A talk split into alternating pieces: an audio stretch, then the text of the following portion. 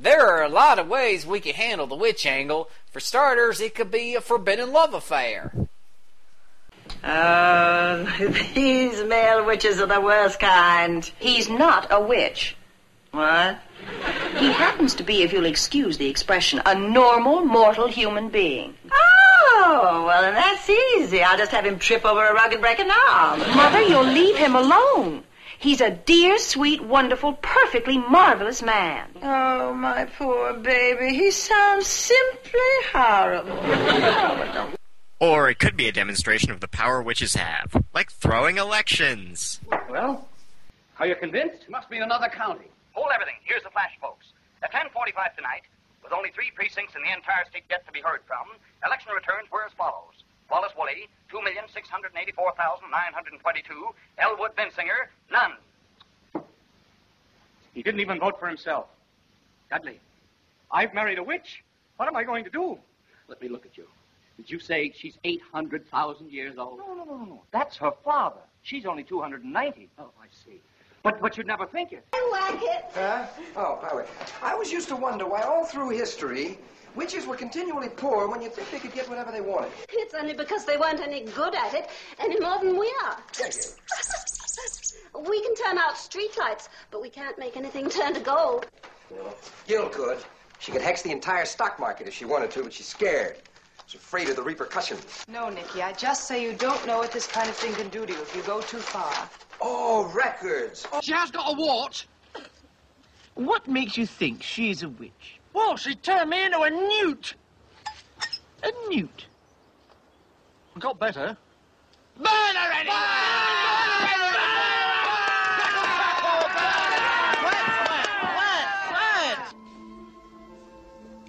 Every country in the world has witches. And there is a leader, a high witch of each country. And the ruler of all the witches is the most evil woman in creation, the grand high witch. Lastly, there are several angles from which we may approach the villainous stance. Study these approaches carefully. Sisters, behold! I am beautiful. Boys will love me. We're young. Well, younger. But it's a star!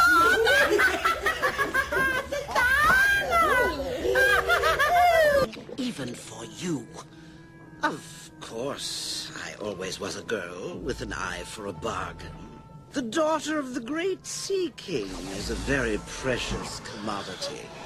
But I might be willing to make an exchange for someone even better. Now, do we have a deal?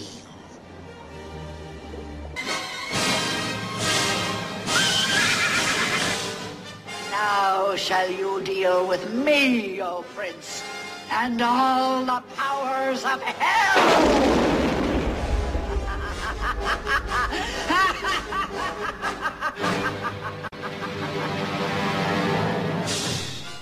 But we don't want to be evil.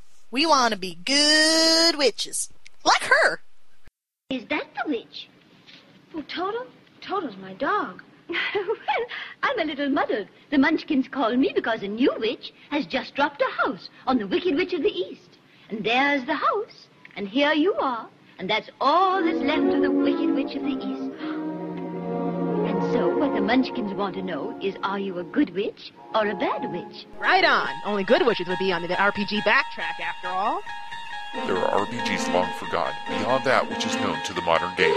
It is a catalog vast as space and timeless as myth and legends. It is the middle ground where panelists from RP Gamer discuss computer and console RPGs from the way back when, right up through yesteryear. This is a dimension of adventure beyond your imagination.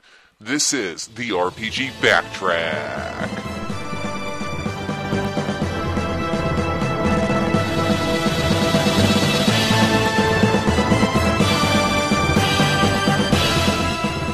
And here are the hosts of RPG Backtrack, Philip Willis and Mike Moehnke. Welcome to RP Backtrack number 35, Bewitching Witches. My name is Phil Willis, and this is my host, Mike Moehnke. How are you doing this evening? Conversation like television on honeymoon. Unnecessary. Yeah, pretty much. We've got a handful of people to help us out tonight. Welcome back to the show, Miss Sam Marcello. I just bit my lip. Well, that's what you get for eating popcorn on this show. It's rule number 18. Go look it up. Mr. Scott Walk. Walk wait, wait. How, your name is spelled in Skype. It looks like Wachter. I, what is your name? That that is my name. I thought it was It's- Watcher. No, it's Watcher. No. I worked hard to pronounce it right. Watcher. It- It's Wachter, like um, Jeremy Jeremy Pachter, that that dickweed who makes really lame predictions about the video You know games. what? I'm going to go look up your public record. And we have for the first time with us uh, Miss uh, Miss uh, Casimi uh, Ramos. How are you doing tonight? Cassandra, Cassandra Ramos. Yeah, that's Hi. what you think. Um, so, welcome to RPG Backtrack, uh, and welcome to RP Gamer. I understand you're a new staff member, one that we've heard of before, right? Right. All right. This is the this is the oh so famous Strawberry Eggs, who has mailed us in a number of audio reviews that we played at the uh, end of some of our RPG I Backtracks. will not be calling her strawberry eggs on the podcast because I will be thinking of those Russell Stover candies that come around every Easter otherwise. Ooh, yum. That's not a bad idea. I can pronounce strawberry eggs pretty well. Um, anywho. Fine, make me think of sweet chocolate things instead of anything pertinent. Go do that. Thank you. Yeah, yeah. So, so, uh, uh, uh, Ca- why don't you introduce yourself to our, our audience? Uh, tell them a little bit about yourself and what brought you to RP Gamer. Uh, well, I'm Cassandra Ramos. I'm uh, currently a new staff member, currently on News and Media. I basically I was I applied to be a um, reviewer, and while I guess other people were better qualified, they asked me to be on news, and I figured, hey, why not? Place looks cool. There you go. Um, tell me a little about your gaming history. What what what made you become so enthralled with uh, RPGs that uh, you've decided to become a, a, a news poster? Uh, well, I've mostly been playing platformers when I was a young child, up until the age of 11 when I was introduced to Pokemon Red. Uh, well, I absolutely love the games, and I'm still a fan of the franchise, the main series. Uh, but I didn't really get into more RPGs until I played Phantasy Star Online episodes 1 and 2 on the GameCube. And from there, I basically, I wanted to find out, find more of these RPGs. So between them, I played Pokemon Gold and Crystal and, uh, Paper Mario, but for some reason those games never perked my interest. And yeah, and I pretty much play the games almost exclusively until now. What's your favorite type of RPG? Uh, I pretty much play a little bit of everything. I mean, if you want to be broad, I suppose console JRPGs. I've been meaning to get into Western RPGs, but I just haven't gotten around to it yet. What's your favorite RPG of all time? if I have to narrow it down, uh, Tales of Symphonia. Tales of Symphonia, huh? mm-hmm. Such a good game. Indeed. Sam gives that one a big thumbs up. But you spend a lot of time playing Pokemon, huh? Uh, yep, I do. Do you like dark type Pokemon? Uh, dark type Pokemon? I tend to have one on, the, on my major team, so yeah, yeah. yeah. Well, being dark can be bad though. So, so let's let's talk about something light. Let's talk about something luminous. We'll be right back in just a few moments. I gotta segue somehow, Mike. I'm sorry, I just have to make this up on the fly. We'll be right back. You're going to tr- you're going to segue hell for that one, Phil. I was thinking the same thing. All right, you've been taking lessons from Chris, Phil. yes, he has.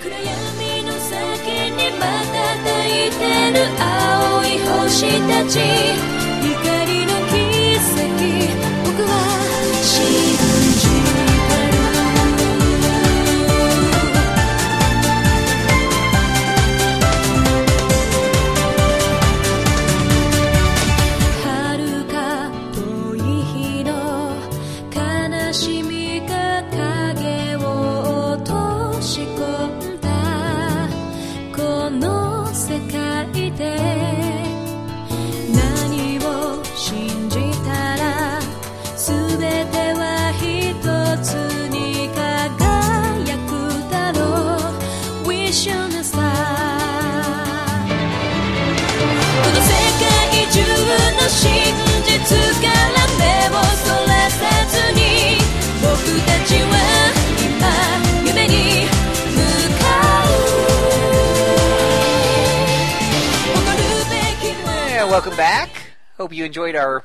selection.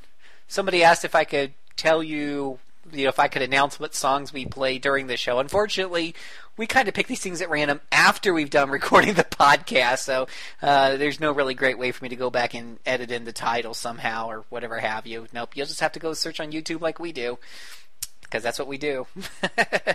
Anyways, we're going to be talking about Luminous Arc uh, 1 and 2. Uh, we'll start off with the first one, as appropriate. Uh, Luminous Arc is a Nintendo DS RPG released in North America on August 14th, 2007. This is a tactical style RPG experience, and it is rated T for for for teen angsty teenagers. I, I don't know. What's the T for, Mike? Tits. Tits. That's right. Scott, you're so Scott. bad. Come on. You should have let Sam say that. We know how much she loved to say tits. Okay, Sam, go back. Go ahead and say it. We'll, we'll just edit Scott out. Tits. Thank you. Ooh, Doggedy. So, um, who would like to start off telling us a little bit about uh, the story of Luminous Arc? Can I give the short version? You can give the short version or the big, round, voluptuous version. It's about booby witches. That would be the round, voluptuous version. That's all I remember. Oh, and a kid had a dragon arm, which was kind of cool. That was cool. It was cool, except they didn't finish it. I want him to. Anyway, before we go there, does anybody remember the setup for this game? Uh, vaguely. Help us out here, Scott. All right, so you play. Stop me if you've heard any of this before. You play a group of a group of orphans with pure hearts and unclear goals, out to save the world from evil monsters, hunting down cri- elemental-themed crystal MacGuffins. Wait, and Owl. it turns out that the obvious stand-in for the Catholic Church in the game is evil and corrupt and trying to kill you too. Oh, wow, Scott. That hmm. sounds so original. So wait, wait, wait, wait, wait. So we're playing Final Fantasy VIII here. Nope. Oh. I like crystal MacGuffins. I also like blondes who are busty. Wait. Wait, what's Vanessa that isn't a blonde. No, but she's she's not. the only chesty one. Alright, you know what? This game's over. I don't want to play it anymore. Saki doesn't have any chest. yeah, well, Saki was disappointing. But she's not a witch either. But she's supposed to be Hot Ninja Babe. And Hot Ninja Babes equal, you know, Hot Ninja Babe from SNK games, Mai Shiranui, whatever her name is. That's what I think of when I think of Ninja Babes. I think of, you know, giant memories. Yes, Luminous Mai is so dressed for combat. I am No, you have to understand that uh, when, whenever female ninja go out for battle, that their combat effectiveness is uh, directly inversely promo- proportional to the amount of clothing they wear. So I'm, I'm, I don't entirely understand why uh, they don't fight naked because of this rule. Maybe there's an upper limit. I, I still have to do a few more calculations. So interesting. I do remember Saki being fairly useful, though, even with more coverings than would be ideal under this rule. Yeah, Saki was awesome, actually. so at one at one point in the story that from what I, I I did play through this whole thing. I believe I reviewed it. I can't remember. It, it put me to sleep. If I reviewed it, it was sleep reviewing. It's kind of like sleepwalking. But I anyway. Uh, there was some point that actually got me just a little bit interested where the main character, I think his name was Alf or Alfie or Alfalfa or something, his his brother, or maybe his brother is Alf, who knows? Yes, it's his brother. Yeah. Okay, thank Theo. you. So his yeah, his brother Theo, he he he is his ar- his arm starts turning to a dragon. He's got some sort of dragon blood or whatever the heck, and he's losing. He's like his brother's worried about losing control, and I'm like, oh my god, yeah. Now this is a cool plot element. This is something that actually is kind of interesting, and then it just gets dropped and forgotten. He never changes into a mindless dragon. I was really hoping for the mindless dragon going on the rampage, you know, change in the plot, but it just never happened. Such a wasted opportunity. It would be awesome if Theo burninated the countryside, Yeah. but sadly he's not that kind of dragon man. No, he's not. Uh, And everyone remembers Neither what is Al. Seal turned into, right? Lame? Wait, no, she started lame. I don't know then. Well, Well, you haven't Finish finished the game yet. right? Yeah, apparently. See, Sam remembers, and I bet Cassandra remembers. I beat the game, but I was I was so numb halfway through that I honestly don't remember a whole lot of details after that. Phil, are you making excuses? Uh, I'm not. I actually, it is. I actually did beat the game. It was just so insipidly. The, the story part of it just got so insipidly boring. Actually, the whole thing got boring. So I just, uh, yeah, yeah. Okay, Cassandra, you Mm-hmm. probably remember this very well. Help us, please.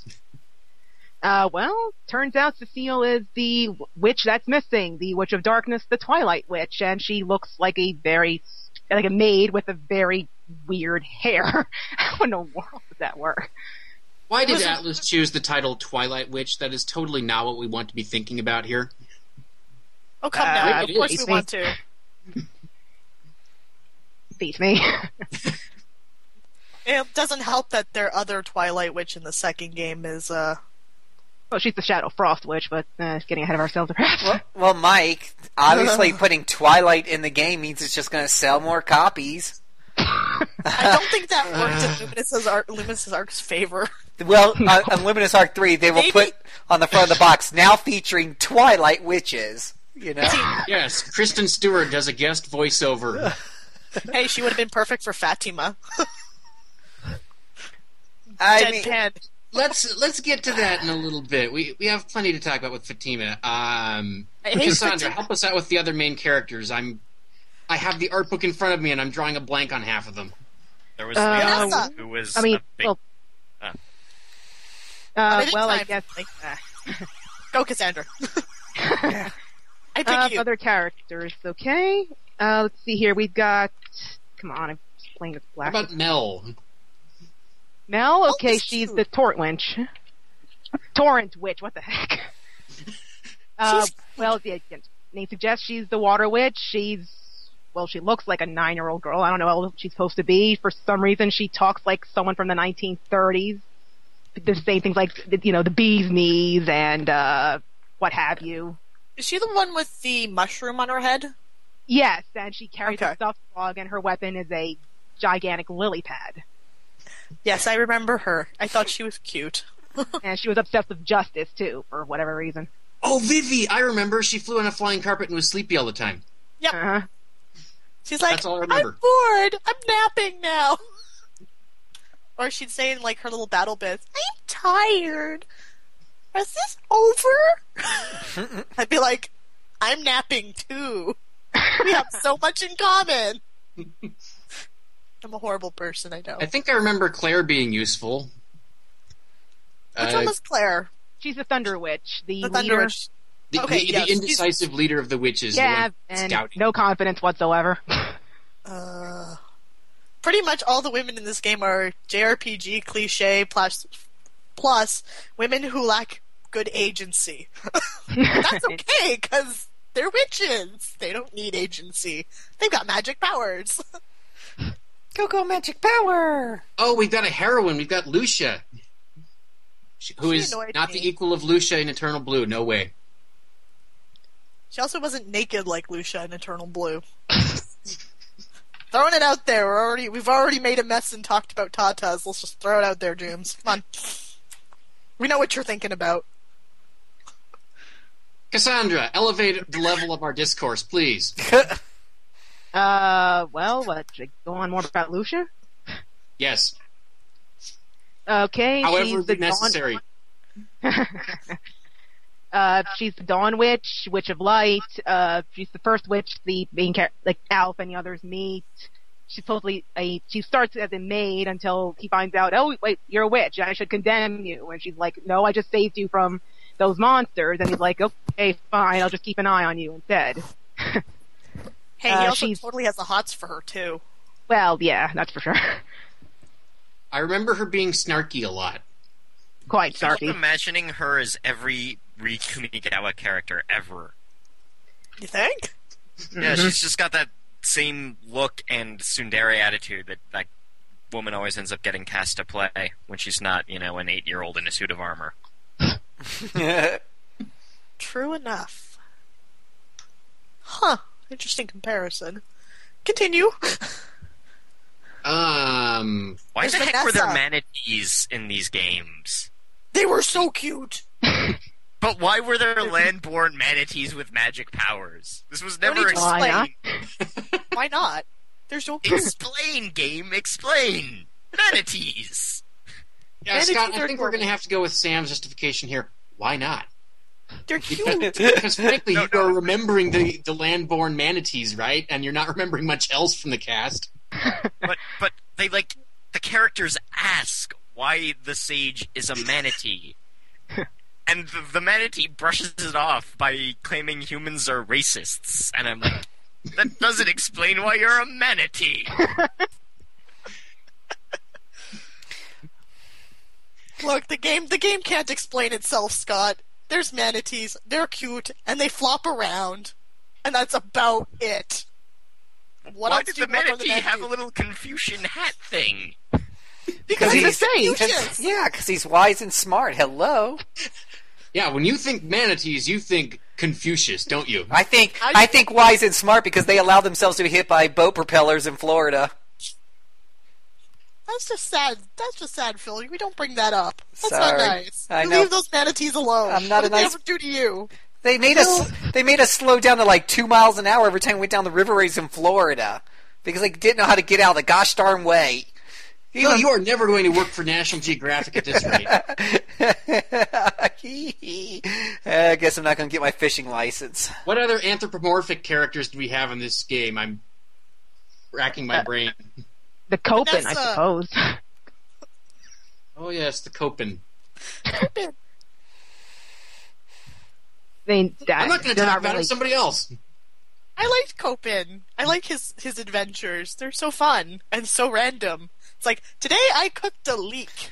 Uh, yeah, that was just so enlightening. Let me tell you, I just, I felt my IQ just going through the roof every time I read one of those. I'm like, seriously, I can't skip this? Really? Come on, guys. Help me out here. I actually thought Copin was sort of cute. Yeah. I think that's like the only thing I actually kind of like about the series. He gives me life lessons in about, you know, a couple seconds. Uh, Like, yeah, how yeah. can You you not love watch him? Sesame Street, Sam? There's where I get my life lessons. Hey, hey, Sesame Street's wonderful. I have Yeah, Oscar the comparing Grouch. Sesame Street to Luminous Arc is unfair. It is. Yeah. Oh, there's Stewart Heath. I'm looking not for in the Luminous Arc. Who remembers Heath? See, these characters are so memorable. Heath was supposed to be the Bishonen with the giant spear, right? Yep. He's all like, I am justice. And then Alf was like, Hi. He was like, I don't know what to do with you.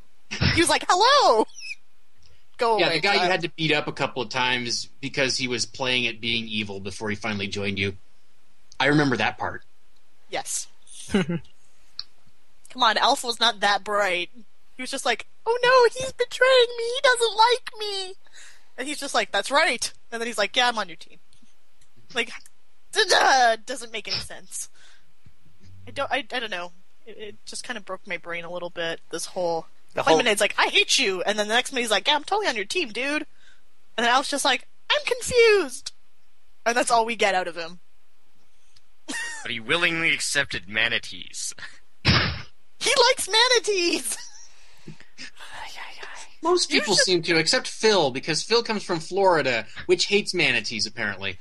Mm-hmm. Tisk, tisk, tisk. Yeah. Oh, me- there's Nikolai, the guy who kept spouting off about how much he loved witches and being surrounded by witches. You know, he was actually good because I mean, who doesn't like these big busted women? I mean, he was being truthful at least. I think Nikolai would have ended up on Judge Judy. That's personally. much more believable to me than somebody who loves manatees. I'm sorry, manatees just get in my way and slow me down. Busty witches, on the other hand, they're hot. You stop your manatee hating around me. They're so cute. Do you know how ma- I dare, I dare mate? somebody to make an anthropomorphic possum race just so I can run them down in the game. Mike, when you put up the show, make sure to make the blurb something about us hating our manatees or something. We will never work for any branch of natural life foundations because we hate all natural life. I don't. I'm sure. We, I'm sure. we What I'm trying to figure, like Ducks Unlimited. What I'm trying to figure out is why why would you even allow manatee on your team? Manatees, the thing that they teach you in Florida is the reason why you have to be so careful in the water around manatee is because they are the one form of aquatic life that absolutely has zero defense. I mean, they just they're so dumb, they're so stupid. They have no weapons. They can't move out of the way because they move slower than a snail crawling through molasses. They don't have teeth or anything. They just kind of sit there and just absorb the water around them and get fatter. I mean, it's just why in the world you'd want one of these on your team is just totally beyond my imagination. Well, if you use the manatee in Luminous Arc for physical attacks, then you're a moron. You- Yeah. He's a, he's not Only if you well, you could you, you could try to increase his accuracy. Then he becomes well pretty dangerous. I had to keep what, what I think I had to use like I think I was using his special attack all the time, which didn't have a problem It's hitting. useful. Yeah, His special attacks were actually very good. yeah, because the regular attacks were were yeah, just I, I Well- don't even know why they put him in there. It's just driving me Oh, the crazy. attack power is pretty high. He just can't hit anything Just without Can't hit something the, to help him with that. just like a real manatee can't hit the broadside of the bus, but can be hit very easily. yes, that makes perfect sense when the book says that he's uh, 80 centimeters high. I'm very afraid of manatees that stand 80 centimeters. As you should be. Does that include the fringe thing on his Trojan style helmet? It doesn't say, but for the sake of argument, let's go yes. He's he's compensating for something by putting a really tall hat on his head. Come on, he's the most badass manatee ever. Dude, that, that's like claiming you wa- that, That's like winning the Special Olympics. ay, ay, ay. Yeah. I noticed my manatee loving ways are not allowed here. I'm gonna go cry in a corner. I've got nothing against manatees. yeah, but I like you. These these three, on the other hand, Wait, wait, wait, wait. I, I think I, I think I know of a use for manatees. You, when you make them into really big plushies, the wife loves hugging manatee-shaped plushies. So yeah, that's that's a cool use for them. Plushies, but they don't belong in my video games. I'm sorry, they just don't. They don't belong in my waters in Florida, and they don't belong in my video games. oh Phil, you can't play Tales of Legendia then, because you're gonna hate the fact that you have a party of otters at one point. Otters, but they they at yes, least have they're some. talking otters, and they're all like, "I'm cute," and that's all they do.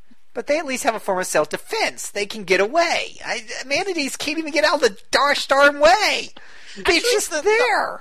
The otters in Tales of Legendia were really crappy. Yeah. Like the manatee in Luminous Arc is actually probably more powerful than the otters in Tales How do you Legendia. how do you know you really weren't playing manatees that were just trying to pretend to be otters so you wouldn't slaughter them on sight? You know, I didn't think of it that yeah, way. Yeah, you Phil. should have. Okay, you really should have because it really sounds like they're like distant relatives of the manatee to me. Maybe they're manatees in disguise. Okay, you know what I want to see in an RPG? I want to see a killer whale on your team. Now that would be cool. I could live with that. Except Jooms, the problem mm. with having a killer whale on your team is that it's going to end badly, just like what happened on South Park. and I don't want that ever happening. Oh, it might, it might end well for the killer whale like it did in Orca when it killed Richard Harris. Killer whale that kills Richard Harris. Well, well, Richard Harris was a whaler, and he pulled up its mate, which which died with its unborn baby on the boat, and the and the whale wanted revenge, and then it bit off Bo Derek's leg. Vengeance whale. Okay, okay, we're getting off on a tangent here. Let's let's talk Oh, about. yeah. Go ahead, what was Mike. the villain of this game? I don't. I was about to say, let's talk about the villain. Who in hell was he? Uh, would that be Cardinal Kingston or God? I I suppose. think it was God. Another very original notion for the JRPG, fighting God. yeah, real original. Like, if he's not the creator, he's really some monster that wants to eat the planet. Uh huh. Yeah, Yeah. creative there. So he's Galactus. Yeah, Yeah. pretty much. Sweet. So, um, yeah, we didn't even remember the villain. He was just so worthless. I mean, yeah, somehow Well- half the church was evil and blah blah blah. Because churches are always evil, and I don't know. I lost track of the villain halfway through. All I ca- actually, you know what? Who the real villain of this game was, guys? The manatee. Why the hell was he on my team? He should have died. I should have took out my sword. You know what? My, that little brother dude should have turned to a big dragon and just eaten the manatee for breakfast. Now that would have been cool. But Theo would never Phil, eat the you're going into fan fiction realm here. dang it, sorry, Mike. Theo likes the manatee, so I don't think he would actually kill it. All right, let's talk about the best. Let's talk about the best part of this game, which may not be because it isn't the man manatees. Well, let's talk about the battle system. I, you know, that's actually what that's what actually attracted me to the game. As much as I love Busty Witches, it wasn't the picture of the Busty Witches that made me buy this game. It was the fact that it was a, a tactical or a strategic RPG or whatnot. And um, I'm always down with that. I love strategy RPGs; they're my favorite subgenre uh, on the consoles. Um, so I was kind of hoping for the next Front Mission three, and instead I think I got like Front Mission one quarter because it was it was just it, it, to me. Well, let's talk about it for a little bit. Let's let's. I mean, this is your very basic tactical RPG type of thing. Your uh, the controls and everything pretty much look at what you might uh, what you might see in like Final Fantasy Tactics Advance. Um, the graphics are fine, you know, as far as getting the job done in the battle system and whatnot. Um, you have a you have a, a, party of characters that grows as you go through the story, so you got definitely plenty of people to pick from. Um, you can only take what is it five in a battle with you or something like that. Actually, in the first one, you could take about eight. Eight. Okay, so it was about eight. eight in the second game, it's when they they dumbed it down to about six. Ah. Uh, um, so so that was you know that was kind of cool. Lots of people and stuff, and, and you had plenty of people to pick from from your party, and you get to choose who you pick with take with you. And I've I always like it when a game lets me do that. Let me guess, Phil. You never took the manatee into combat with you. um, just once to see if I could do friendly fire and kill him. Which you can. you can. Yeah, you can. and it was very satisfying. Um, sometimes I just went back and did it again for kicks and giggles. I guess my main gripe with the with the with the battle system was that it, uh, when I pick up a game that says tactical or strategy RPG somewhere in the box, or that's what I read in a preview or something, I, I kind of expect to actually have to use tactics or strategy. But this game was so bloody easy, and and the characters' abilities were uh, were just there there weren't very many to pick from. There was no customization as far as the actual characters themselves. They got whatever skills or whatever they got as they leveled up. Anyways, you had no choices really to make there. I, I didn't actually have any. I slept through all the battles except for maybe like the I think it was like the next to last one or something like that that I actually had to do twice because I got wiped out for some reason. But for the most part, I just slept through the whole thing. What was y'all's experience? Uh, pretty much the first. same here. yeah. It's just you know very simple, very easy. The only battle I had tough with was this boat was the bonus dungeon you get after you complete the game once, and even that was pretty easy to get through once I basically made the ultimate equipment and put it on everybody. uh, just not my favorite part of the game, that's for sure. I think the only battle I had to do again was the was yeah the second last one, the same one Phil's talking about. I remember because that final boss fight I think was the only actually challenging fight in the game it also felt like the most unbalanced at mm. the same time. Mm-hmm. Part of part of my disliking of Luminous Arc, both games really, is um how XP is generated. One thing I don't like is that it's not very consistent. You have every time somebody attacks, they get like five XP, but if they get the kill, they get right. like thirty. Yeah. And that doesn't help when you're trying to build your party. You have to do more grinding than I think is necessary. Whereas if you play the Final Fantasy Tactics Advanced games, or even the original Tactics, everybody you know, gained XP about at the same rate. So even if, let's say, you used a magic attack, you were getting at least 20 XP for a successful magic attack. In this game, it's pitiful to get 5 XP. So some of your characters can't even level up. Like some of the witches you get, it's really problematic to try to level some of them up. Like Mel. Mel's a perfect example of if you want to keep her on your team for the healing purposes, well, the moment she gets hit by an enemy, she's likely dead because she doesn't have enough HP to sustain even just one hit as you go on later in the battles. Which that really annoyed me. And I, I found it worse actually in the second game. Like the first game's not as bad for it. The, second game is a worse offender for this problem.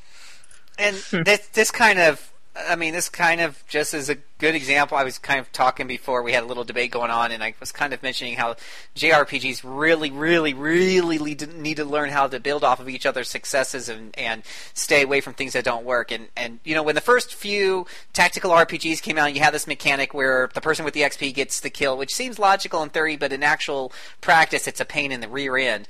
Um, and, and, then later games took care of that, and, and they got rid of that, where you know healers and stuff got their experience experience for healing um, without actually having to get in kills and stuff, which makes a lot more sense. And yet here, Luminous Arc goes back to this very archaic system. And uh, yeah, if you're trying to level up your healer or something, it's really well, actually, not the heal, fun. well, healing and using yeah, Actually, healing or leveling using the items does get a lot of the easiest. XP. Ah. Yeah, Yeah. it gets thirty Because per if you heal. cast a spell on, yeah, if you cast a spell on anyone else, it's 30 XP. It's the easiest way to level anyone. Oh, okay. Well, at least I got that right. Short Although they term gave you less EXP in the second game, but nah. That's why I said it's the worst offender. It's like they go back- one's not as bad. I want to bring up one other stupid thing: is that XP doesn't roll over, so it takes like a 100 XP to level up.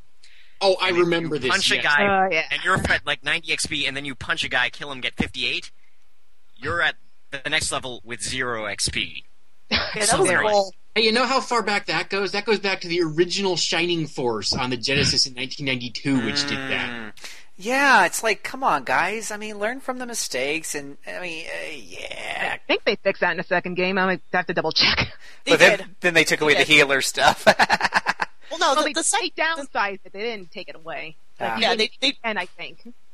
Yeah, what the idea was is they downsized the XP, but XP rolled over. So you didn't have to worry about each level starting at zero again to build your XP. It actually rolled over. Now, mind you, you still got a douche amount, but at least it rolled over. at least that was my logic. It's like, okay, at least it rolls over. It's not so bad. Yeah. Now, you know, let me just say for the record that uh, I mean, even though I mean I'm talking about this way, understand that you know I've been playing games for like decades since the beginning of time, and so I'm going to have that perspective, you know, when looking at this. I think if I was a new you know, RP gamer and just coming to the table, and this was the first game I picked up as far as battle systems go and whatnot. I wouldn't think it was too simplistic. It's it's actually a great, probably entry level type of game. Uh, maybe, but for me, it was just way, way too simple, too easy, and just sleep inducing. I, I, you know, and even if they just made the monsters harder, I'm not even sure that would really redeem it. Just because you really didn't have a lot of tactical options of what you really did in battle, it was just a matter of just trying to move your all your guys close enough so they could get hits in. Uh, because you really don't have a lot of special skills, and the special skills you do have don't really make a huge a huge difference. Especially the fighters. It's like, yeah, do I do a standard attack that does 50 damage, or do my special attack that does 70? I mean, that's at the end of the It's day, no-brainer. Yeah, it's just, mm, it's not a big, yeah. You're not you're not losing any sleep on these decisions here. Okay, I'd like to say that I remember entertaining the people in the break room quite often with the voice acting in this game. It's pretty amusing. Oh yeah, we should talk about the voice acting. That's a good. For for a DS game to have substantial voice acting is not very common after all. Mm-hmm, mm-hmm.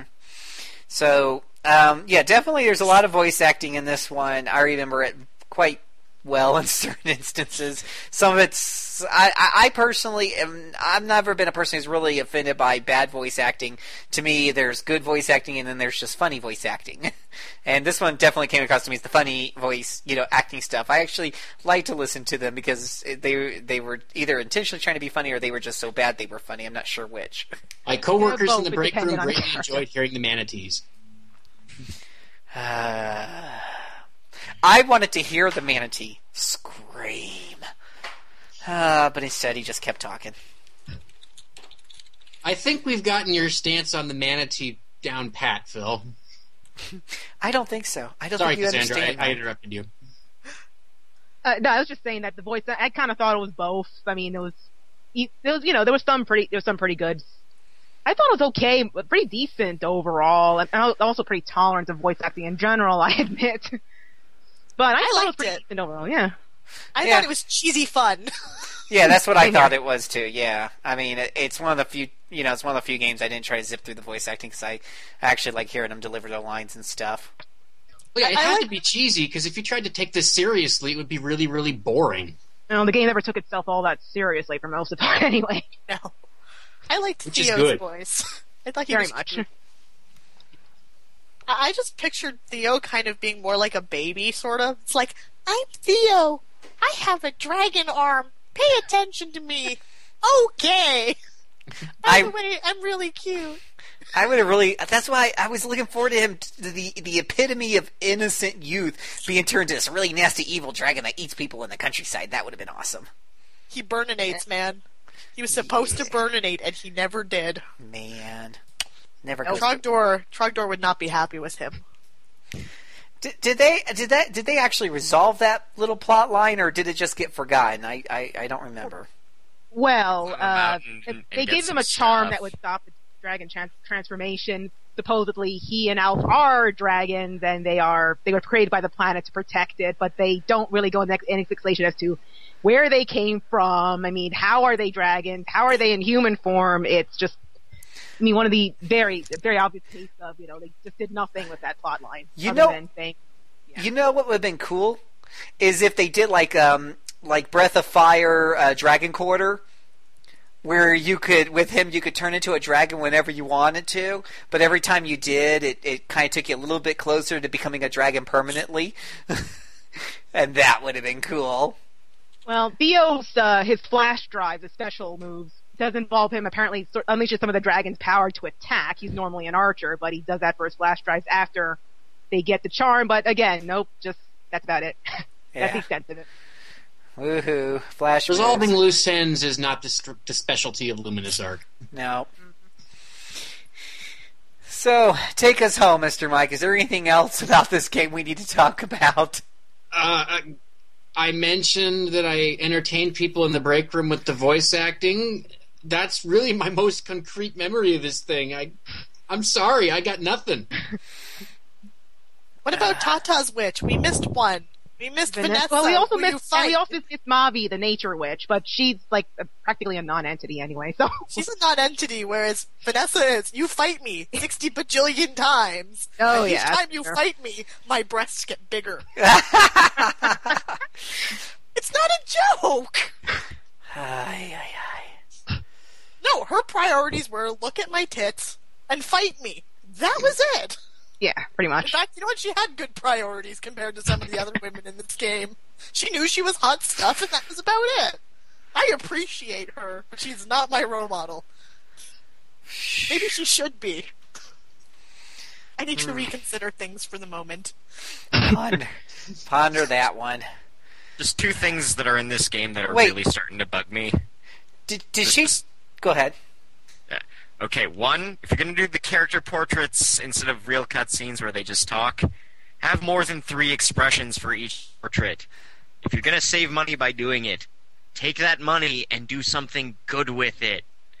Two, stop with the battle taunts that repeat over and over. I don't need Yeah. to ho- hear that it's time for justice. Again. Yes, you do. Yes, you Time do. for justice. Here I come. Oh, that oh, Oh yeah. oh, that just brought back bad memories. Holy cow! Oh, that hurt. Oh come on, Nikolai is awesome. That hurt. That hurt. Okay, I, I think I think I think I think we're done here. Oh boy! Oh boy! That's a good way to end it. That was the best impression ever. Oh, let's let's let's give this a sixty second roundup. I'll give you an extra fifteen seconds if you mention slaughtering manatees in the middle of your speech. Mister Scott, go. What's your final thoughts on Ultima Arc One? This represents everything that I hate in JRPGs. And manatees. Burn the witch. Burn her. That is all. Sam. Um, there's boobs, except you can get better boobs over at the Ar tonelico Mart, which is just across the street. Um, I recommend those ones. They're a little bit more jumbly and better pillow, you know, material. also, manatees are not pillows, Phil. They're not. You stop. Casamandra. Uh, well, this, I liked the game the first time I played it. Afterwards, I realized just how uh, simple and kind of uninteresting it is. I mean, I still find it enjoyable, somewhat enjoyable. I find it charming, and endearing, but there are a lot better games out there.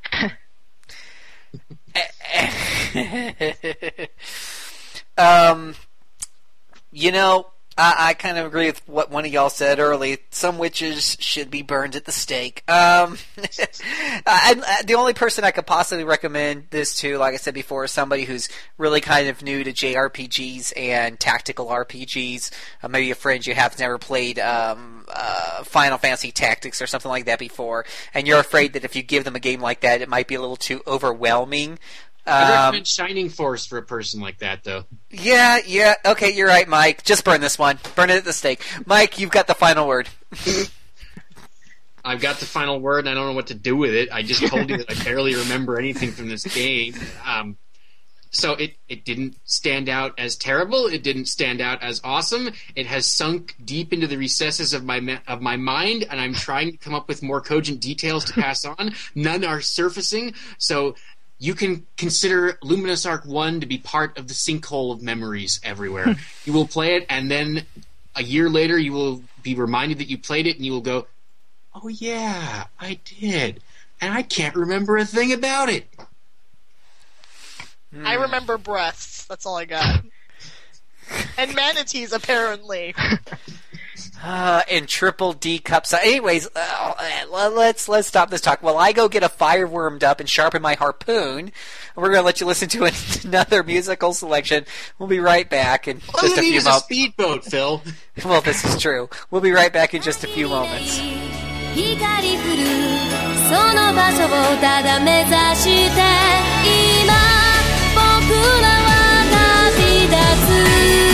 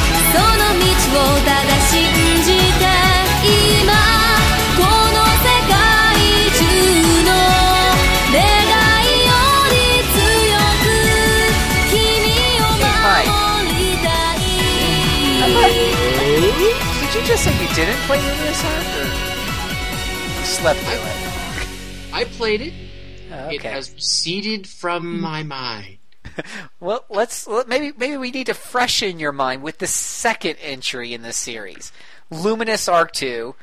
Uh, this is this is a Nintendo DS strategy RPG uh, or tactical RPG, um, released in North America on November eighteenth, two thousand eight, and uh, so it does meet our RPG backtrack requirements of being at least two years old. This is rated T for tactical Tatas. boredom or tatas, yeah, TT. Or this is rated TT, yeah. Mm, so who wants to set the stage for the second entry, which must much must must be much improved over the first one, right? Well, since Cassandra is the I one think so. who would espouse that, then we will let her go first. Absolutely. Set the stage for us. Tell us about the the story of Luminous Arc Two. Does it take up off of after the first one? Uh, no, actually, it's, they aren't at all connected, except certain side quests imply they are parallel words to each world words to each other. But, I saw uh, Vanessa and- in one of those hot springs side missions. Yeah, and, oh, and also if you can recruit um, Alice and Therese, two NPCs from the first game, and they claim they came to the world of Luminous Arc 2 via slipping magic, which I guess is a wormhole or something. Hey, it works it- for Star Trek. Yes, and Uh, these but- two little girls are listed as AA size in the art book. you know your art book is kicking when it lists the bra sides, bra sizes of the female characters. Yes, especially the children. Yeah. Ah, boy, yeah, and I'm telling you, I, I actually, I, I think it was the Luminous Arc One art book I got that does that, and I was really kind of like looking over my shoulder to see if there's a police camera somewhere or something. Just really, seriously, I need to know the 13 year old's breast. No, that's okay. Oh boy. So, what what else can you tell us about this one, Cassie? Uh, what about the the characters and stuff? Uh, well, I, the char- well, I just, I didn't really get into the plot much. Well, get into the plot. I, it has a plot. Go ahead. yes, it does. Uh, well, it, uh, some some years ago, there was appearance of strange monsters called beast fiends, and then the previous master of the Magic Academy had managed to seal them away, or at least seal them away for a partial while. But then they're back, and uh, there's also some witch, the Shadow Frost witch Fatima, has been terrorizing the land for some reason, uh, and so the And nation. what is uh, that reason, by the way? What is that reason? her She wants to. What is that reason? She wants to reawaken that master who turned out he somehow turned evil. Anyway, and how long uh, does it take be- before we learn that reason? Uh, I don't. Too I don't know, long. like about a third of the way through the game. And this is after we fought her, what, three times? Yeah, about three times, I'd say. Yes. Anyway, the- see, see, yeah, Sam and I have rem- reminiscences of this event. They're not the positive sort. It didn't bother me that much. I have a thing about when I have to fight a character more than three times. the fact of the matter is with Fatima is that she's a bee with an itch. And also, I'm just going to throw it out there. What makes me even more mad with her? She's like, I'm going to join your team. And then you know what happens? She betrays you and is all like, I don't want to join your team anymore. It's like, make up your mind, woman. What is this? So we're not, you know, going on a first date here. Like, seriously. What I remember is you meet Fatima, you fight her. That's it. Nobody ever asks, why are we fighting you? What is our problem with you that we must fight you? And then we fight her again. Nobody fi- thinks to ask, hey, Fatima, we fought you before. Is there a reason we're fighting you again? Nope, we're just going to fight you some more. And then we fight her again. And then we finally learn what the reason is, which is that she wants to protect the world in her own way. And nope, we're going to keep fighting you because that's We don't we're care too about your stupid to think reason. of a reason not to. It's like, we don't care about what your reason is. Let's just keep fighting you. And she's just like, bring it on! And it's like, why am I doing I hate to bring again? Roger Ebert into this, but he has a saying for the idiot plot where one line of dialogue could undo half of the half of the events. And yes, if somebody had thought to ask at the beginning, Fatima, why are we fighting you? And she said the reason, then you know what we would have? Half the game out the window immediately.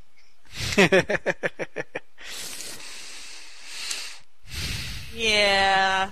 The, uh, the plot in this one is just, ugh, it was so bad. So bad that, you know, I'd read the text for a few seconds and then hit the skip button. You know how handy that is? The skip button? They needed that in the first game. It was like my best friend the whole time I was playing it because in my mind I was also secretly cursing Jooms for sending it to me. Sam, when did I ever say this is the greatest game ever? You are gonna no, love every no. minute of I I have to admit I was the idiot because I was like, okay, you're telling me this one's worse. How bad could it actually be? And I am a moron. I, I am warned you. A moron. well, if I may add, I've been, I've often said it's a I, it's better than the first one, so perhaps it's my fault as well. I still love you. It's okay. Dooms, Yeah, I'm not, Dooms I'm not going to make any the judgments. We, we've said our piece. I brought out the idiot plot line. That pretty much sums up my feelings of this plot. Anytime problem- I have to compare it to some of the worst things Roger Ebert has reviewed in plot terms, then we're on thin ice. Like the Green Hornet. He didn't use the idiot plot for that. I'm thinking more of bad romantic comedies where Ah, you know people run around and if some guy says, "Hey, your fiance's over there with that guy," then the whole plot is undone. You know what? Luminous Arc 2 just kind of. I don't know what it was, I think, that made me so bitter. I know Fatima was part of it, but she was counteracted by Josie being cute. because Josie used cat puns for everything, like, it's Fatty Meow! Meow! And it's just like, Kitty, I like you. You can talk. Uh. Everyone else, go away. But no, really, it's just, it's one of those games where the plot made me feel like my IQ was taking a beating. It was like there was a hammer, and the hammer was repeatedly hitting my brain, and my brain was turning into like mac and cheese. And I just kept crying because it's like, I love mac and cheese. Why are you doing this to me? Maybe it was a meatloaf instead. Well, since know. since you seem to like some of the characters a little better, let's talk Okay, about yeah, the characters. yeah. Let's go with some of the other characters, like uh, Okay. our hero Roland. He's so uh, distinct, isn't he? yeah, so distinct from Alf. I'm noticing a, a, a little little hint of sarcasm. I just realized that Alf has the same name phonetically as uh, a certain sitcom character of the '80s. I probably should have noticed that earlier. You're a little slow, honey. Can you blame me, Sam, for not wanting to recollect? No, because remember, he returned in Pog form. You know what? Sorry. That's what we need in a, a, a, a sitcom-based RPG. We need one. A what? A Pog? Well, no, a sitcom-based RPG. So you want yes, then I, can, then I can kill the Tanner family. I, I, I want. Yes, I, I want the t- the four from Seinfeld as sort of the typical adventuring group, just going around and slaughtering um, all the really lame sitcoms of the '80s. We can kill Helen Hunt and Paul Reiser. Oh yeah. Oh yeah. Uh, I think we're diverting from our main tangent again, though. Mm-hmm. Let's That's so- because it's Luminous Arc.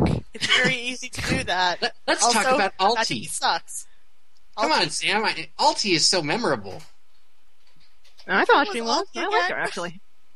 She's the fire, the fire witch in training who becomes the Ember Witch, or Oh, I rather wanted the to White smack Flame her. Witch. I wanted to smack her. Oh, She was why? whiny. She was whiny. Not really. I didn't like her. I didn't use her. Every time they made me use her, I was like, "Oops, she's at like level two. She's pretty dang powerful though. I, I see, the she- thing is, I had my witch of choice. I liked the one that looked like Quistis, which was Dia. I liked her. Yeah, uh, that I liked her more actually. She's my favorite character in the game, but Alti really. I liked her too. She was actually not horrible. She also beat people with a baton, which is pretty badass. So I don't know. Al- Altia was I don't know. She just rubbed me the wrong way, and I think immediately when I decided to not use her in my party, that's when I stopped caring. I guess is the best way of putting it. Mm-hmm. And then she turned all like super sexy fire witch, and I was like, you know, I'm not a lesbian, but I'm not attracted to this. And I benched her even further. I'm a horrible woman. I know. I- I'm just picky. I'm really picky. And and Dia fit the bill for being super cute girl that I liked. How about Rena? She's not a witch, though. Rita's cute. I liked Rita. Actually, I used her for most of the game. Actually, and in fact, because my original final party sucked so much, I uh, ended up swapping her back in. I raised her a couple levels. I swapped her back in, and she actually slayed the final boss for me. So I like her. Two thumbs up. Did Steiner join you? I'm trying to remember. Yes. No, he never does. Oh no, he dies, and you get Okay, the first- else. Yeah. You get Although I think he's Richter. Yes. Yeah, Richter. He's the one I got kept getting confused because I kept thinking Steiner joined too, and I was like, wait a minute, I have this blonde surfer-looking dude. That is not Steiner. See how I remember characters? it's not good. I remember manatees. you They're not you in this game. This stupid art book. Why is Sophia listed so prominently? She never joins you. She doesn't even do much except betray you later on. Yeah, well, the art book likes to showcase the one with the best assets. I don't know. Well, yes, Sophia has size DD. That's that's what the book says. But is she bigger than Fatima? Oh, let's, According to the let's art book. compare. See, this is the great thing having this art book with me here. Oh, Fatima's just a size D. Ooh. I'm Oh, bigger Karen than is only a size B. Oops. I don't like this game anymore. I was going to ask if there were any average size women in there. I don't know. I liked Karen even with her incredibly impractical hairdo. Actually, that's something about this series that's kind of entertaining. The the hairdos. Oh, Actually, yeah. you know who I did think was kind of adorable? I liked Pop. I didn't like her brother because he was an annoying little chef boy. but I liked Pop. She was mean. For some reason, has a British accent. Don't get that. Yeah, I, I, I didn't get that because she didn't have one. I'm like, you're supposed to be siblings. Well, the only the way to be properly prissy and annoying is to be a Brit, you know that. Well, Just the hello. chef, though. Shouldn't have a French accent or something? Yeah. I don't know. yes, the- but it, but you uh, must remember the old joke: in hell, the chefs are British. ah, that would make sense then. Yes, and they will also showcase the big book of British smiles for you. Don't don't scare little children like Ralphie. No. How about Sadie? I liked Sadie. Sadie was cute and useful. Lord, was she useful. Um, the fact that she's one of the few characters who uses long range attacks, and she had a good wide range compared to even Rena, who's an archer. Like she could just blow people up from well off the other side of the map. It's pretty Yeah, awesome. her regular attack had a longer range than anybody else's, I recall. Yep, did. I, I I quite enjoyed having her in my party just so I could, you know, use the giant gust attack that takes up almost the entire screen, which is like I think the last one she gets. I, I quite liked that. It was uh, again useful for the final boss fight, which I hope we talk about. Oh, we will. But we're not done with all these fascinating, wonderful characters yet, like Calf, the otaku of the game.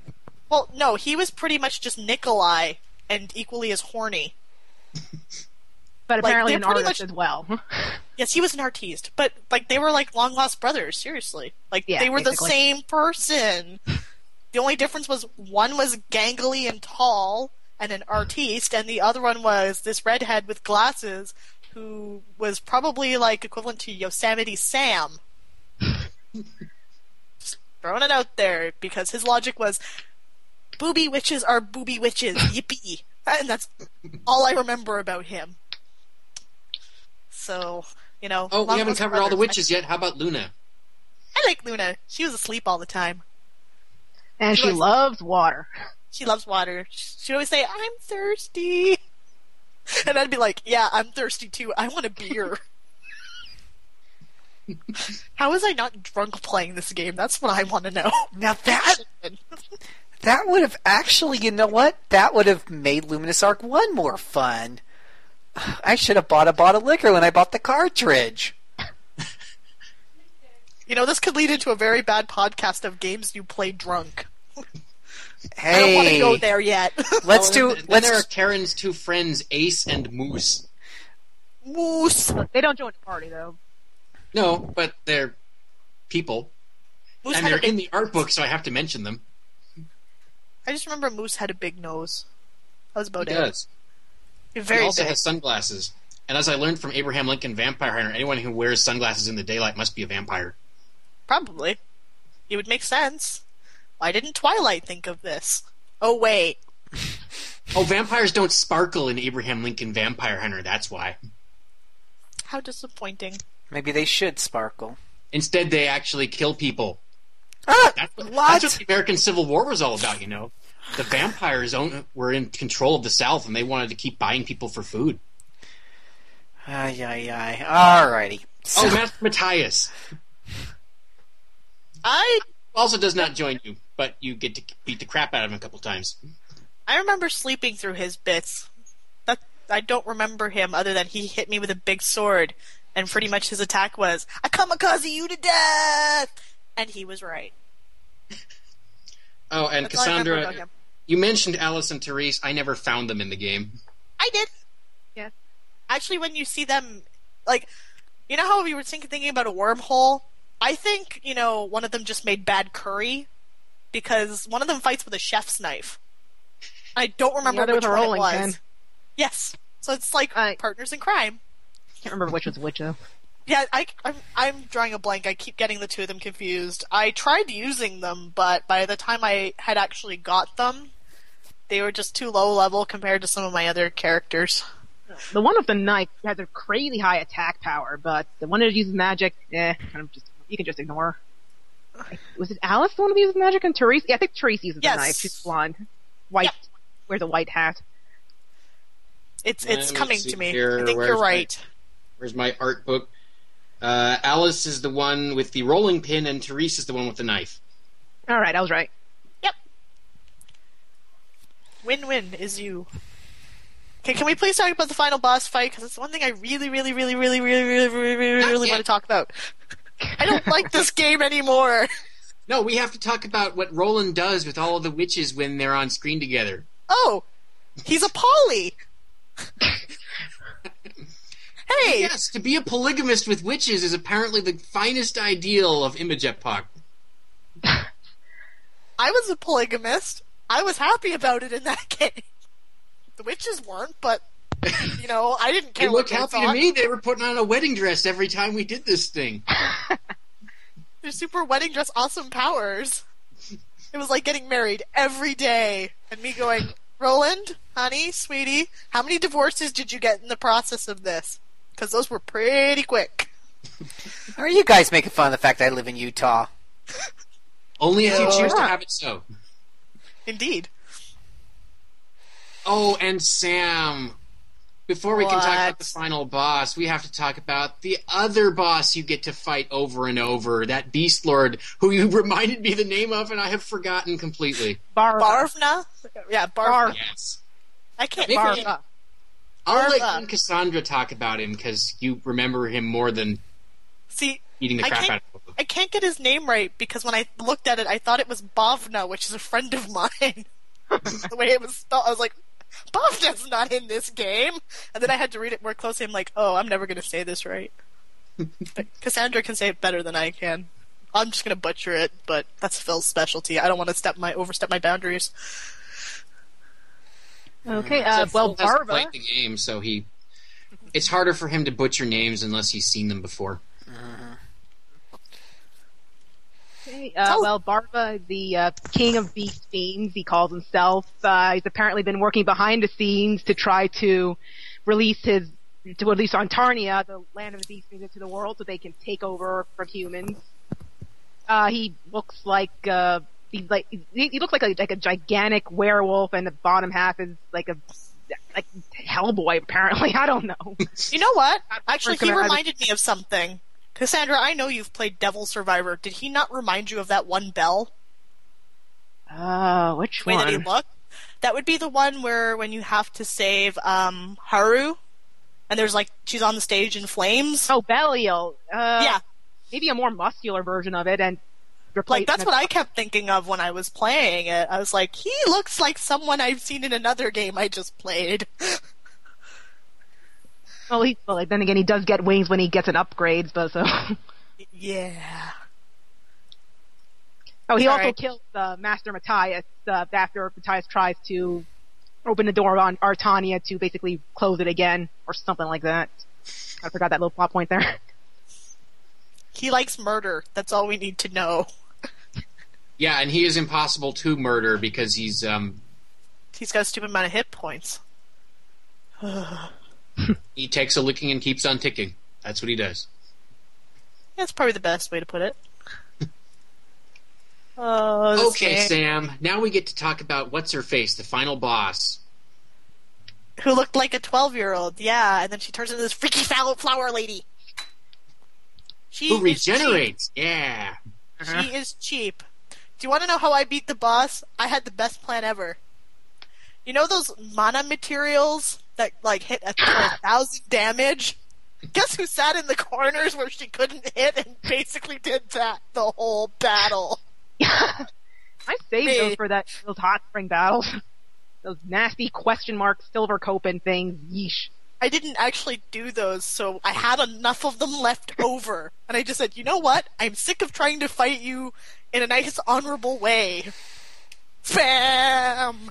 And you know what? It was the best moment of my life because I think I, I, I pinged Junes and I was like, I beat her by cheating. And it felt good. I guess it's because I did the hot springs battles first. I mean, she was a challenge, but when I realized, hey, get to the side so she can't hit you with that nasty beam attack, and then just hit her with magic and ranged attacks.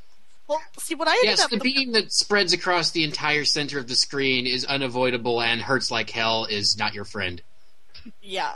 See, my problem with that final boss fight when I was trying to do it honorably, as I'll put it, was the fact that I was not really using any long range characters except for Sadie.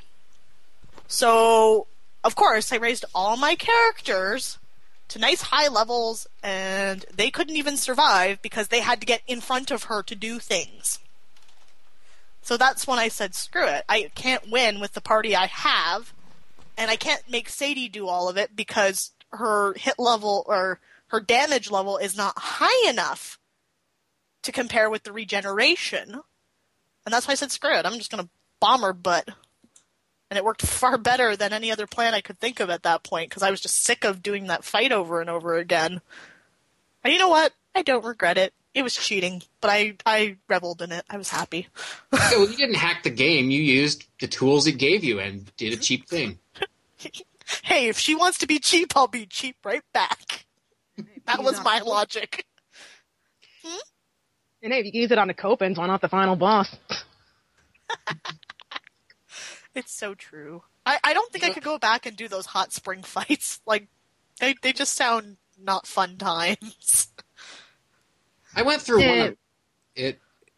It's pretty much you fight a whole bunch of really strong enemies, and And then fight a ridiculously tough boss, which is oh Vanessa, she's back. yeah, No, I don't like Vanessa. yeah, she's pretty tough. Very tough.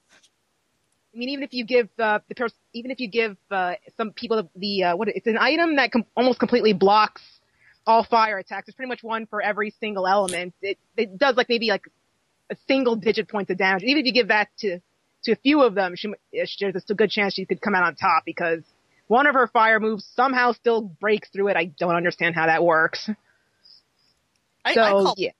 I call bull on that. That just doesn't sound fun at all. Bull spit. Mind you, Vanessa mean- was cheap in the first game, so it really didn't matter. Yeah, here she's even cheaper. I mean, it took a lot of took me a lot of grinding and just you know trying to working carefully in order to get through those. It's still hard even on new game pluses for crying out loud. And New Game Plus is supposed to make things easier. It does until you get to the hot springs. Like the first two aren't bad, then you get to the sec- the third two and you actually have to be careful again, or she's gonna wipe the floor with you. Lame. I'm well, kind we of glad I already avoided mentioned how. Roland can uh, engage all of the witches and make them put on wedding dresses all the time. What else is there that's different about the battle system? Uh, well, the well, it's a little well, just well, the monster enemies are a little bit harder. Uh, you can't you know you can't access all the items at once. Every character has to have two uh, equipped on them, and well, not items, but I mean like you know usable items like healing items and such. They, you know carry two at a time, so that makes it a little bit more challenging. Uh, Again, I call bull spit on that. That was kind of balls. hmm, perhaps. Then I was able to cheat, and it didn't matter. I know, it's like the engagement was the most innovative part of that because it, you know, it don't, it, you know, it made Roland whatever element of the witch he engages with is. Uh, he, the only time he can have flash drive, has his flash drive available and he has some extra abilities linked to that element. And, uh, one of his stats raises, for example, uh, if he engages with ulti, his attack power increases. And uh, it only lasts for a certain number of turns. I, turns, I never did find out how much. So you have to figure out when to use it and uh, know which which is to take in into battle. I actually found it rather interesting. It's four. You can use it for four? four turns. Yeah. Okay. Or if the witch dies, then it's well, gone, yeah, if the witch dies, then it's gone. But um, I remember it's funny. I didn't realize for a while that he gains almost all of their magic abilities when he engages with them. So I went through battles where I'd, I'd hook him up with Luna and totally forgot that he had a healing spell. I felt so dumb, and then I flipped the flipped the page, and I was like, "Oh, he can heal too." So I felt silly that I actually didn't realize for the longest time that he actually carries over some of their spells. I just knew that he got the extra ability and uh, better flash drive, better attacks, and all that kind of stuff. But I was like, "Oops, he has spells too." Mind you, he his obviously. I mean, he I don't think he's meant to be a magic user well, because if he, like his, if he engages with Fatima, then those are actually relatively useful. Good. Otherwise, yeah. everybody else like he's got no hit detection. it's like crap. Like because he um when you do it with Dia, um you get her um the light ray attack that will hit like in the cross pattern, but he does like twenty damage Yeah. with it, whereas she does like hundred and fifty. So it almost seems pointless to try to use magic with him. But mind you, his when he has the healing spell with Luna, it actually heals for a nice substantial amount. So it's actually pretty handy. Um, I know when I played, I, I had him engage a lot with Luna and Fatima when I used them, and a few times with Sadie, but his wind attacks were crap, so I kind of didn't bother. I didn't. Every time I did get the wedding scene, though, I, I was pretty amused by it. They give you like that happy music, like the diddaloo, diddaloo, diddaloo, and it was just like, I got married really fast. Yeah, we Well, should I'm also probably using mention that Frisbee Yoko Shimomura did a very good job with this with the track she wrote for the game. Mm-hmm. Very Music's good. actually one of the best parts of it. Better than like- the first game for sure. Yes, no, the first game, I don't really remember any of the music. Come to think of it, I but I, I like the opening theme. Uh, I like, yeah, that was good. But I remember in the second game, oddly, that I actually remembered some of the tracks. Like, I really love the final boss theme. I think it's really good, and I remember that. And but Very did she nice. write that the one? World Falls. Yeah, yes, she did. She did. She did most of the. Basically, all my favorite tracks were done by her. Uh, the World Falls. The uh, the theme for Barba was done by her. His both his regular theme and his battle theme. The Rosetta Rosso theme and the theme when you fight Rosetta Rosso. And uh, the, also the theme. Well, I don't know if you, you probably heard it because you didn't do the Hot Springs battle, but the special theme that accompanies that was also done by her. Oh, sweet. That's pretty good. Huh. That's something I'll have to make sure before I send uh, the game back to Jooms that I download onto my computer. Because, like, I actually really did enjoy the music. Like, I, I liked the Rosetta Rose theme. I actually really liked the um, the shop music. I think it's called Breezy Days or something. It was Something really like that. cute. Like it, it really fit. You know, just kind of having a very relaxed sort of uh, theme. I mean, because buying equipment is a very relaxing thing apparently in this game. but it it was pretty because I found myself humming along with it when I was playing, and that's what I like. Like I can tell when I like a music in the game when I uh, can hum along with it, or it's stuck in my head for a couple days, and I don't realize that I'm like walking around my house, you know, humming along and going, "Oh, you know, that's from Luminous Arc. That's kind of bizarre." so the music was at least something that had a lasting impression. I'll, I'll definitely give it that. The graphics, on the other hand, were not exactly top of the line. Hmm. I mean, they were fine. They just didn't dazzle me in any way. Well, this is not exactly a graphically enhanced tactical game. I mean, you want to compare it to something, it looks like it's on par with Final Fantasy Tactics. I'm not talking about the advanced, I'm talking about the original one. Um, and even then, I will still say that Final Fantasy Tactics looks better. Um, you know, they had big head, small body syndrome, and that's okay, because in tactical games, you know, you have to expect that. Unless you play Devil Survivor, where everybody has small heads and small bodies.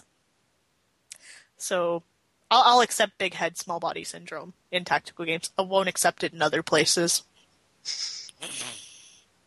You don't What, like does- people being top heavy? You're mean. This seems like an odd statement from you, of all people, Sam. I just when I play an RPG, for an example, and you see like the really awful 3D, and you have like a character with a massive head but a really tiny body, it's just something that always really bothers me. like Har- Harvest Moon is is a victim of this. Um, for some of the games, like the uh, the GameCube games, like the one on Magical Melody, the girl has like this massive head, and yet her body doesn't look proportional to her head. She has this giant tomato head. I just thought that was weird. And, and Luminous Arc is all cute.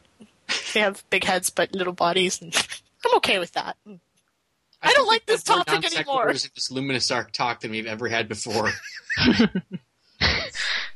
I'm So sorry. Is, is the battle system any more entertaining?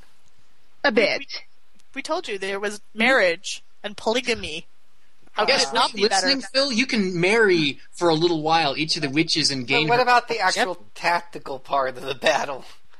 The other No, one. deciding when Were to marry the witch. Sam's great tactic for beating the final boss? Ay, ay, ay. Hey, tactics like that don't grow on trees. I thought I was resourceful. Honestly, though, I think that was just me being fed up, truthfully. I, I tend to put more effort into my tactical games. That final boss fight, I was just like, you're cheap. I hate you. Stop regenerating. You know what? I'm just gonna keep doing a thousand damage for no reason. You will keep regenerating, and you will be able to do squat on me. Oh, well, it sounds like sounds like Sam that you pretty well hit on all the big parts here about this game, and I do Luminous mean Arc. What did it all teach of you? them. Like I said, Luminous Arc. What did it teach you? Squat. Uh, it taught me new things about manatees. Hey, They're hey, hard. and You can't how the fast? wrong side of a barn. It taught me that I can feel very guilty looking at a, a manga book when it had pictures of 12 year olds and it gave me their cup sizes.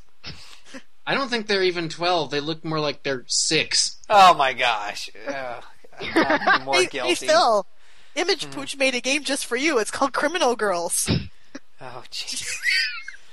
Shh. I gotta go to confessional. I'll be back. I'm going to my evil Catholic church. Oh. Well, Phil, it sounds like we have not convinced you that Luminous Arc 2 is in your near future.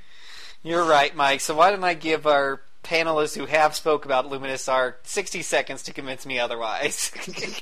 Cassandra, that, that means it's your turn. okay, uh, well, I like this game. I mean, I yes, it's got, it's got its fair share of problems. The plot gets dumb in spots, but at least it's a bit more inspired than the first one.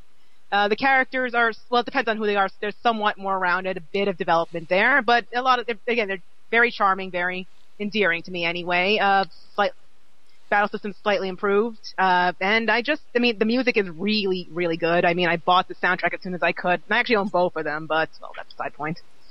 And well, yeah, again, I it's it, it's because of this that I actually rather like uh, Image Epoch now. I mean, I've enjoyed every each one of the games they've released so far, so um, yeah, it's a not a terrible game. Sam, What, Phil? what, what would you like to say in 60 seconds about Luminous Arc 2? Uh, I got squat.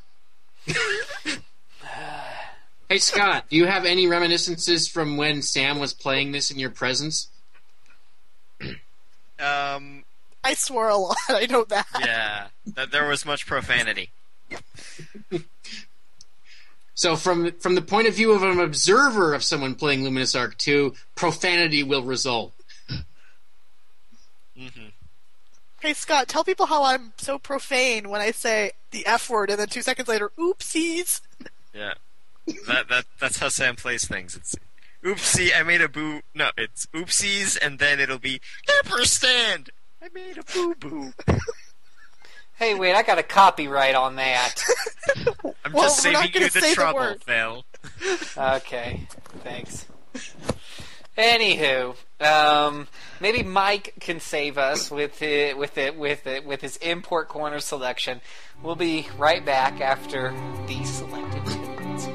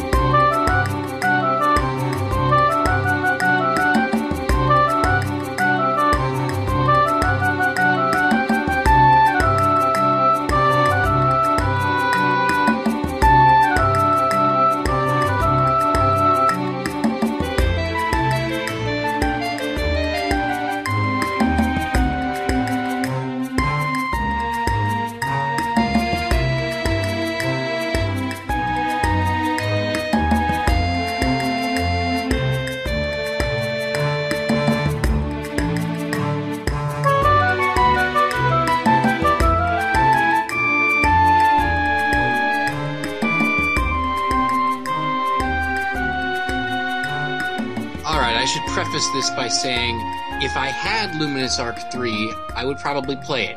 But I do not have it, and the import prices are in the range of 40 to $50, which is too much. I'm not paying that much for Luminous Arc 3 when it's still in Japanese.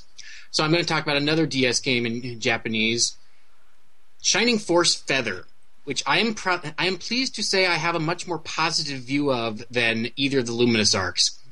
It's not really like any of the old tactical Shining Force games, but it is a tactical Shining Force game, and it does not do a disservice to the series. This is an actual good Shining game after all the, the Shining Souls and the Shining Wind and the Shining Tears and the Shining Force EXA and the Shining Force Neo and whatever other Shining crap Sega's been foisting on us for the last decade and more. The battle system is interesting. You take at least up to five people into combat, and each of them has a gauge that goes up to 100. It charges by a certain amount each turn, and that gauge determines how many attacks you can make. If you have a full gauge of 100, then you can make several different attacks on the enemy depending upon what strength your attack needs to be, and you can also do a union with someone else so that that person will attack from behind while the character you selected to do the attack is attacking from the front, and the person attacking from behind will do more damage.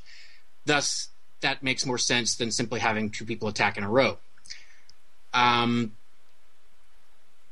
that's the essence of the system, where you have a gauge that goes up. And one thing I like about this game is it gives you a reason to watch your characters be struck by the enemy because you have a choice. You can press the B button when you're being hit to try and recover 10% of the life you're losing, or you can hold the A button, which gets kind of tricky. Some of the enemies are hard to time, but if you hold it right, then you will recover some of the gauge and be able to do more attacks faster than otherwise because the enemies have been conveniently smacking you around, and this is your means of making that useful. Um, one one particular battle I remember interested me greatly. There, you've managed to tick off some goblins, and they come at you with a big tank, and the tank, its gauge increases at an abnormal rate. So you smack it around for a few times, then a goblin pops out, and you keep smacking it around, and more goblins keep popping out. And if you smack all of them out, then the tank does nothing; it sits there. The goblins will keep trying to get back into the tank, so you got to kill them. But if you can get them all out of the tank, then it's worthless to them until they get back inside. Um, the story is well, it's kind of hard to understand through the Japanese, but you've got your standard. I'm a hero. I'm a heroic treasure hunter named Jin. Here's my centaur friend Bale, and we just found this woman named Alphine who's actually a core unit and operates this flying ship, and we run around and find things. And oh gosh, there's an evil version of you who has just summoned this big evil thing that's flying up in the sky. If it was translated into English, it wouldn't exactly be Pulitzer Prize worthy, but it does the job And it has a substantial quantity of voice acting. I think even a higher percentage than either of the Luminous Arc games, and with really good fidelity. Uh, here, I'll give you actually a sample. 本当は気づいているんでしょ私があなたたちとは根本的に違うってこと I won't say that the music is as good as that, but it mostly does the job, even if some of the compositions are too short.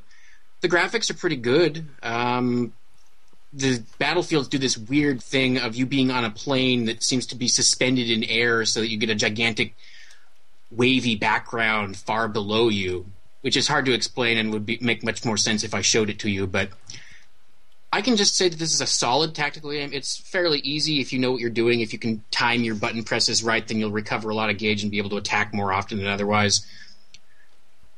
But I'm having a lot of fun with this, and since the odds of us actually getting it into English are very, very low at this point, and it seems to be pretty cheap import, go for it, I'd say. Hmm. I, I think you might have convinced me on that one, Mike. might might be playing that little bad boy. Actually, letting the uh, Japanese speaker in the family play that one. Well, it's a tactical game and it's fairly linear, so you've played tactical games. You put you test the options a little bit, you'll be able to figure out what you're doing. It's not Yeah. like games where you need to run around and figure out, oh crud, what, what's that one item I need to progress the story? It's not going to force you to do that. Yeah, it sounds like it's a little bit a little bit more complicated than let's say the original Shining Force games, but not so much so that it's overwhelming. No, it's it's different than them. Oh, I also like, and Sam will like this too, that even the people who aren't in combat, they get it at a reduced rate, but everybody gets experience when you win a battle. Woohoo! And that's the way it should be. and everybody who's in combat not only gets experience at a multiplier rate based on the things they did. I don't understand everything that goes into it because there's a lot of kanji involved, but you can get the base experience multiplied by oh, I've seen it up to 70, 80 percent. Except if somebody dies in combat, you can actually bring people back at one hit point, but then they get no multiplier for what they did in combat. Hmm. This is probably because you can take a maximum of five people, and you're often up against three times that in combat. Coolly, coolly. Like it. Okay. Yeah. Any, anything else about it? I, I think I summed up everything pertinent, but go for it if there were questions. No, seems pretty cool. Sounds nifty. Sounds nifty, and I mean, and in case you're wondering, you can grab the grab this off of eBay. Um, I see one here for seventy five dollars, but um, That you not the price you should pay. But you might want to skip that one and catch this other one that I see for nineteen dollars. That's more reasonable. Okay, so that's Shining Force Feather for your DS. Since it's not region lock, it'll play just fine on your DS. Unfortunately, we may not be enjoying that luxury with the 3DS, from what I understand. Did no, they announce that? not at all. Not at all. Oh, suck it, Nintendo. Suck. Okay, I'm sorry. Um, so- while uh, Mike and I write angry fan mail to Nintendo of America, we'll let you listen to one more selection before we come back with the final line.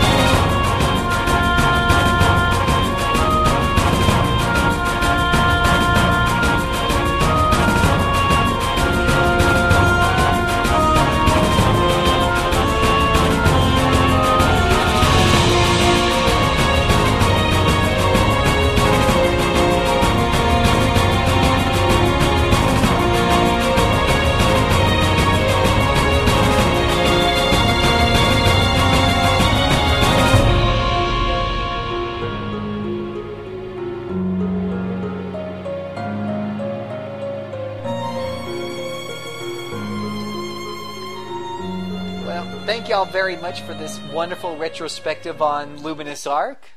Um, thank you so much for being on the show for your very first time. Uh, you know, Casamini, really appreciate it. She's a ninja now? Yeah. Yeah, she's from Dead or Alive, apparently. Dead She kicks high. Isn't that right, Cassandra? Uh, oh boy! Oh well, we boy, all oh know that Phil never says anything that's wrong, so you must be a ninja. Mm-hmm. Absolutely. Oh, I'll update this. I'll, I'll update the staff bios right now. Yay! Join us next week. Um, we'll have our mid-month RPG backtrack, which will include our blast from the recent past selection. Uh, uh, we'll be talking about uh, Bla- um, My World My Way, Dragon Quest: Hand of the Heavenly Bride, Puzzle Quest Galactrix, Blue Dragon Plus, Legacy of Ys Book One and Two, and Drakensang: The Dark Eye. And we'll also have a PC pit stop. We'll be talking about, as appropriate for Valentine's Day, we'll be talking about The Witcher. So, absolutely the most romantic man out there, bar none. And we want to thank everybody who's written to us and wrote on our boards or whatnot. We got a lot of interesting uh, feedback, and we heard multiple cries of people who said that they are just dying to hear the skit at the beginning of the show. They didn't like it so much at the end. So I think we'll be moving that guy right back to the beginning where he probably belongs, um, and whatnot. We certainly appreciate everything y'all have to say. Um, so, any any final farewells and parting thoughts from you, Miss Sam Marcello? I'm playing the Tingle RPG right now, and it's really funny and really, really perverted. also, Max, What a Worm, surprise. where's my booby game? Where's my booby game? It's not in the mail. Oh, boy, oh Sam, oh, you you have permission to go browbeat the postal service. Woo! Where's my I can, gi- shotgun? I can give that permission, you know. I approve. Ay, ay, ay. Scott? So I have this other podcast that is not ro- RP Gamer related. You should check that out. sbopodcast.blogspot.com. Cool. Check it out. Uh, Miss Miss Cassidy. Uh, not much on my end. Well, we really appreciate you being on the show. I hope you had fun on your first show here. That I did. Thank We you look- for having me. yeah, we look we look we look forward to your very many news posts on the site. Um, and you know, we always invite our listeners to uh, do any audio review of any game they've played, which is more than two years old. We'll put it on the show. Um, there's some uh, details about that on our boards. And if you need help recording or anything like that, just Skype me at JC Servant and the number seven, and I can help you out with that. Listeners may also email the written reviews, which may be read at the end of the show if they're really interesting. And priority is always given to uh, well-written, lesser-known games. Um, to our audience, we thank you for listening to RPG Backtrack. As always, you are the reason we do this. I give a very special thanks to my good friend Mike Moehnke, who all, who's the one who makes all of this possible. RPG Backtrack is a production of RP Gamer, your source for RPG news, impressions, reviews, articles, and home to the best gaming community on the net. Write your questions and comments on our boards or email jcservant at rpgamer.com and help shape our future shows. Don't forget to follow us on twitter.com slash rpgamer and become our biggest fans at facebook.com rpgamer. And you can also listen to all of our previous podcasts as well as our awesome sister shows, RPG Cast and RPG Sanctum, at rpgamer.com. Mr. Mike, please put this very painful episode to sleep. Tactical games come in all sorts of shapes and sizes, which our witchy brethren definitely succeeded in being. How excellently they succeeded in being worth experiencing is open to debate, but at least they managed to have some amusing dialogue courtesy of Atlus's localizers. Elizabeth Montgomery and Anjelica Huston, they're not, but for anyone who just much play witchy woman RPGs, these are they. And for anyone who would like to, since this, we are talking about witches, you may now play Witchy Woman.